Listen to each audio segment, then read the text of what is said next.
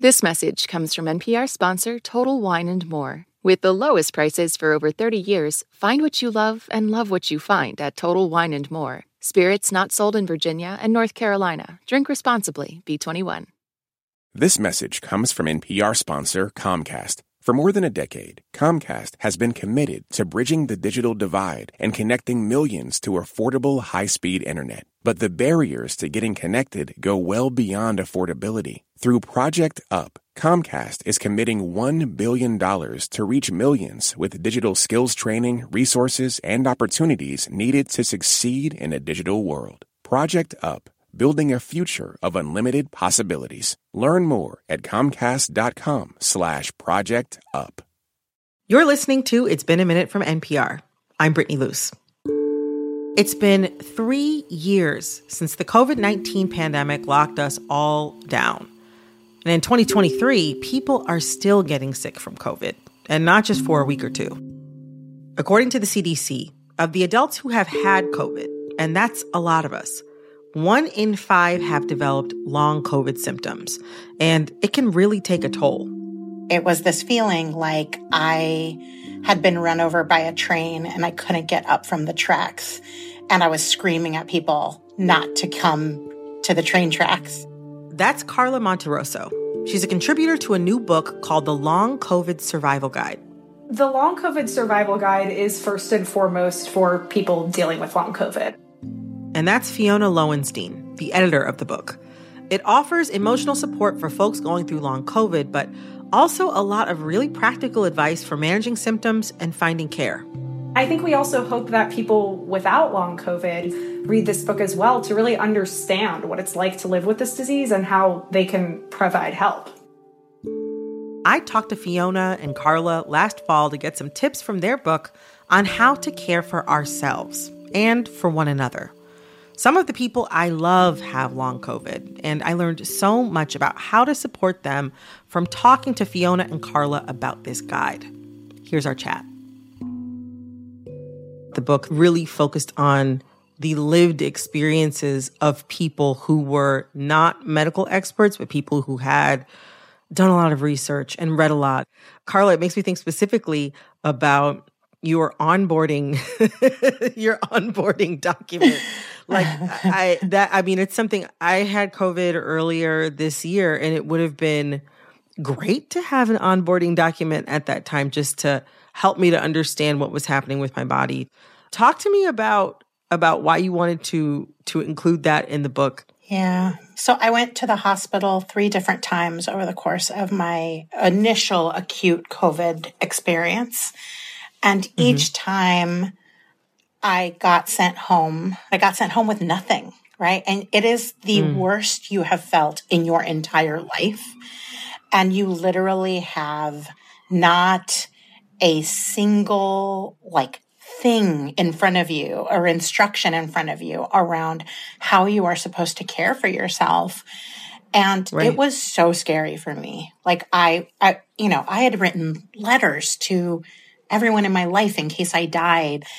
And because I just, there was no way in the range of symptoms to know and understand, like, is this real, real bad? Or is this like normal? And I was still really sick, and a lot of people were calling me and they're like, hey, this is happening. What do I do? What do I do? After a while, I was like, I'm too tired to take every phone call. I need to mm. write down all the things I know. Over the course of like three days, I propped myself up in between naps and put all of the stuff on paper and then put it in a Google Doc and then posted it on Twitter. And then anytime anyone came to me, I gave them the document first. And because uh, I just, the loneliness of the thing is so horrific, really. Fiona, I see you nodding to that. I think in some ways the isolation has gotten worse actually for people yeah. with long COVID because really? we're now at this point where there is such a strong cultural push and political push, honestly, to move beyond the pandemic and you know we we haven't even fully acknowledged the number of people that have died in this country and we're definitely not doing a good job acknowledging the people who are living with the after effects of covid-19 infections and so we hear a lot, um, I think, in, in these support groups from long haulers who who really feel like you know when the world was a little more shut down or when people were thinking more about the pandemic, it was easier to navigate. There were more hybrid options and remote options that mm. they could mm. participate in, right? You know, people know so little about long COVID. How did you think about gathering and sharing information and developing a survival guide for something that's a moving target? Fiona, we'll start with you. Yeah, it was a it was a difficult uh, project to embark on for precisely that reason. We know that you know research is is still emerging on the disease, and obviously we hope that there will be a lot of scientific breakthroughs in in the years to come, and there already have been. Um, we try to kind of touch on you know how to understand and uh, decipher emerging research a little bit more than the latest studies because we think it's mm. important that patients have that skill. Right? It's a little bit. It's kind of the you know can teach someone how to fish or you can give them a fish, right? With regards to this, I thought a lot about other chronic illness communities. I think we've all learned a lot from people living with uh, myalgic encephalomyelitis, sometimes abbreviated right. as ME/CFS, um, and also people living with HIV. And so something that that you know, right there have been treatments developed for for HIV, but we still see that there are a lot of access issues in that community. Um, there's still issues navigating healthcare systems. There's issues mm-hmm. finding caregivers and community care. We know that even at the point that research progresses, the lessons in this book still remain helpful. Up next, the challenges of accessing care and tips on how to overcome them. Stay with us. This message is brought to you by Apple Pay. Fussing with plastic cards should be a thing of the past. Instead, pay the Apple way. Apple Pay is easy, secure, and built into iPhone. All you have to do is set it up. Just add a card in the Wallet app and you're good to go. This message comes from NPR sponsor Capella University. Sometimes it takes a different approach to unlock your true potential. Capella University's game changing FlexPath learning format is designed to help you learn relevant skills at your own pace, so you can earn your degree on your terms and apply what you learn right away. Imagine your future differently at capella.edu. With NPR Plus, you get bonus content from behind the scenes of your favorite shows, like the NPR Politics podcast. A friend of mine who worked at the Associated Press came in to the courtroom and said, Step to it, Michael Cohen has flipped on Trump. And with NPR Plus, you'll be supporting public media. Learn more at plus.npr.org. You know, not only is this illness like incredibly new and varied, it can present with so many different kinds of symptoms. It's also really hard to get diagnosed and treated for many reasons. What are some of the challenges and barriers to accessing care? I think there's a lot of challenges. State health departments posted over 49,000 times on Facebook about COVID 19 between July 2020 and February 2022 only 137 of those posts mentioned long COVID, right? So we have people going through daily life describing long COVID symptoms to us without knowing that this might be related to a COVID-19 infection. So that's the first step is just people don't have even the information to know that they can and should seek care for these symptoms. I think long COVID is more known by doctors now, but there's still a lot of misunderstandings. Um, and so we see people uh, being given bad advice in some situations. Right. Far too often, we see doctors pushing patients to exercise and kind of regain their health through these very um, I would say aggressive uh, measures, and that can set a lot of patients back in their recovery. So that's a huge issue as well. But beyond that, there's also just all of the issues that come up uh, with our incredibly siloed and inaccessible healthcare system in this country, right? Mm. Medical bias is a very real thing. Um, you know, at the time that I was hospitalized for COVID in New York City and taken seriously when I went to the ER, you know, I later heard, uh, read stories on the internet of black women in my same borough who were not able to get that care despite having the same oxygen levels that I presented with. This is also like, I, I'll say, like, this is the the thoughts that make me breathe fire. The CDC reported some absurd, like it was like in early August, they reported that um, 9.2% of Latina adults currently had long COVID and 5.4% of Black adults did. And that's impossible. Like if we were disproportionately impacted by the disease and getting COVID at the rates we were getting above our pop- proportional population percentages, it, it, would be reason to say that that would also be the case when it comes to the people who have long COVID. But unfortunately, the symptoms that we get when we have long COVID are the exact racist stereotypes that people have of us, right? And about mm. about laziness, the relationship between fatigue and people assuming you're lazy, right? Like anti-fatness right. in our communities, right? Like and people just being like, "Oh, all you need is to go and and exercise a little bit," exercise. right? Like the first cardiologist I visited was like, "You just got to go out and uh, and exercise. We all like being in bed, but it's time to get up. Entiende?" and this like white man telling me like entiende like do you understand and i'm like i don't think you understand what's happening to me like when i get up my heart rate is 150 160 beats per minute something is wrong. First of all when i read that passage i recoiled from the page. Like re physically was repulsed by that. But a lot of people have gotten covid but they might not realize they're experiencing long covid. You touched on this just a moment ago. What should COVID survivors be looking out for when determining whether to reach out to a medical professional about a long COVID diagnosis? And, and how do they go about getting one? So, I think the first thing to know is that long COVID symptoms do not always directly follow the period of kind of acute illness folks, you know, get COVID, are sick for, let's say, you know, two to three weeks, or maybe now mm-hmm. less time for some people.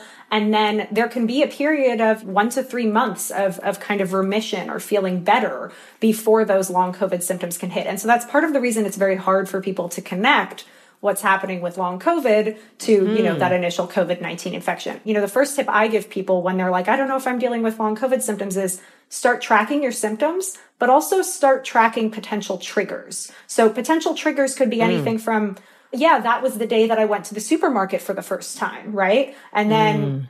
a day later, I'm in bed with all of my symptoms feeling way worse. And understanding as well that post exertional symptom exacerbation it's not always fatigue, right? It's whatever your symptoms are, it's those symptoms worsening. So in some cases, it might be brain fog worsening or, you know, migraine exacerbation. It's not always going to be, oh, I feel tired after exercise. It might be, I feel foggy after exercise. Mm. Coming up, Karla and Fiona share tips on how to support friends and family with long COVID. Stick around.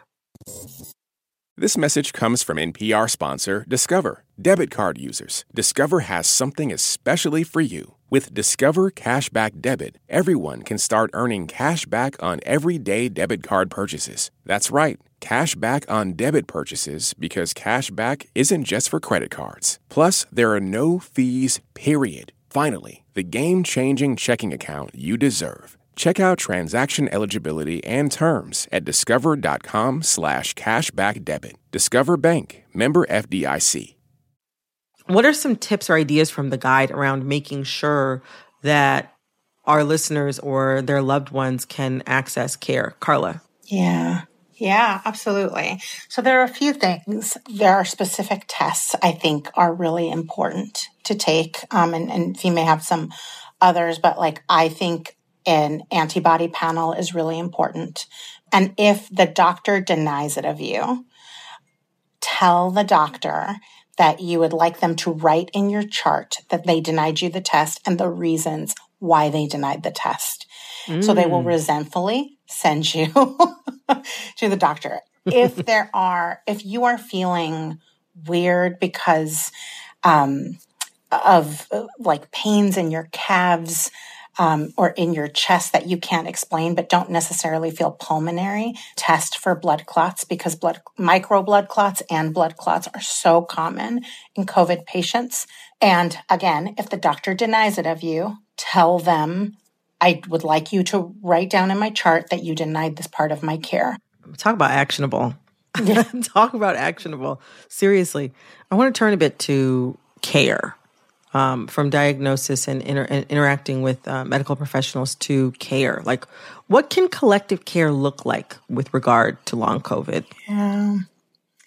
Well, in my family, it looked like my mama coming to get me. and um, in my world, I was really lucky because my family believed me. And mm. my mom came to the Bay Area to to get her baby and bring her to Los Angeles. Like there were times when I couldn't shower myself and my mom mm. bathed me, right? And that was incredibly humbling as a 39-year-old woman at the time, right? I'm I had a friend who I really believe saved my life. And honestly, as like a black woman, she consistently was like Karla, this is internalized racism. What you're what you're feeling, Karla. Like this is not about you not being good enough or not producing enough. This mm. is about mm. you getting the care that you need. Friends had put together a DoorDash meal train for me, and I will never cease to be touched by the fact that my whole community showed up for me like just the whole of my community, ex students that I had worked with, like community members I had worked with, everyone mobilized to save my life. And I think our worlds are very unconnected often. And I think that we underestimate the need for each other. And I think that's going to become more and more important for 30 people to do one small thing every week that sustains a life. Hmm. Fiona, I'd like to hear from you about this. Like, what's the best approach to caring for a friend or loved one with long COVID? Because, like me, a lot of our listeners who may not be long haulers have, you know, close friends, family members who who are. What should they know? What do you want them to to know? Get creative with caregiving. Of course, ask, you know, what what folks need and what would be most helpful, but we've seen some really powerful virtual caregiving. I know people who have, you know, stayed on FaceTime with friends who are, you know, having difficulty breathing or are having mm. trouble sleeping. Something I've asked occasionally when I know a long hauler that's going through a difficult period of time is hey, would it be helpful to have me check in like every 12 hours or every six mm. hours? And if I don't hear back, you know, who's your emergency contact that I should reach out to? So that sort of thing. But I also think that it's crucial for us all to educate ourselves on the access issues that um, people with chronic illnesses and disabilities are facing right now in the pandemic. And a part of that is also educating yourself on invisible disabilities and dynamic disabilities. I think that's something that comes up a lot is we hear long haulers saying that you know, their friends and family kind of question what they're going through or don't fully believe it because they look healthy or they appear well. And so it's really mm. important to know if you're providing care that, you know, those times that, you know, maybe a long hauler shows up on Zoom or shows up to your event and, you know, is looking their best, they have often put in, you know, hours of rest before that and they're pacing themselves through that event and they might go home and crash afterward. And that's the part that we're not always seeing. Me deciding whether I go to something is like, a big emotional decision every single time. And, you know, there was a lot of tension in some of my relationships where folks would be like, I just need you to not make a promise that you can't mm. keep. And like, I understand that as a fundamental and my body actually can't make those promises anymore. Like, if that is the requirement, then I can't say yes to anything because my condition varies on a day to day basis. And I understand that it hurts.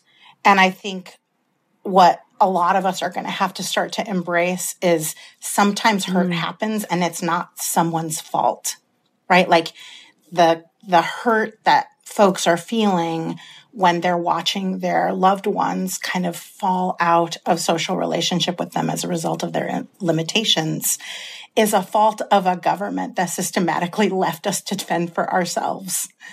And that that's a really hard thing to communicate in the moment to the people that you love. I think it's very important to sort of push back on the narrative that people with long COVID, you know, want to stay home or they don't want to participate in society, right? This is kind of a narrative we see coming out of a somewhat COVID denier, you know, often right wing trolls on Twitter. And it's really frequent. And I can't think of a single long hauler I know who's posted on Twitter about their experience who hasn't been, you know, ber- berated with these types of comments. COVID is still a thing, very much a thing. But there's this cultural amnesia around what we've all gone through and what many of us are still going through with regard to COVID. I really loved reading uh, Pato's chapter on learning how to stop, rest, and pace. because I, I realized reading it, not as a COVID long hauler, but as somebody who had, I had a, it's a long story, but I had a head injury in 2020 that um, I felt at the time I didn't have the space to professionally stop, rest, and pace.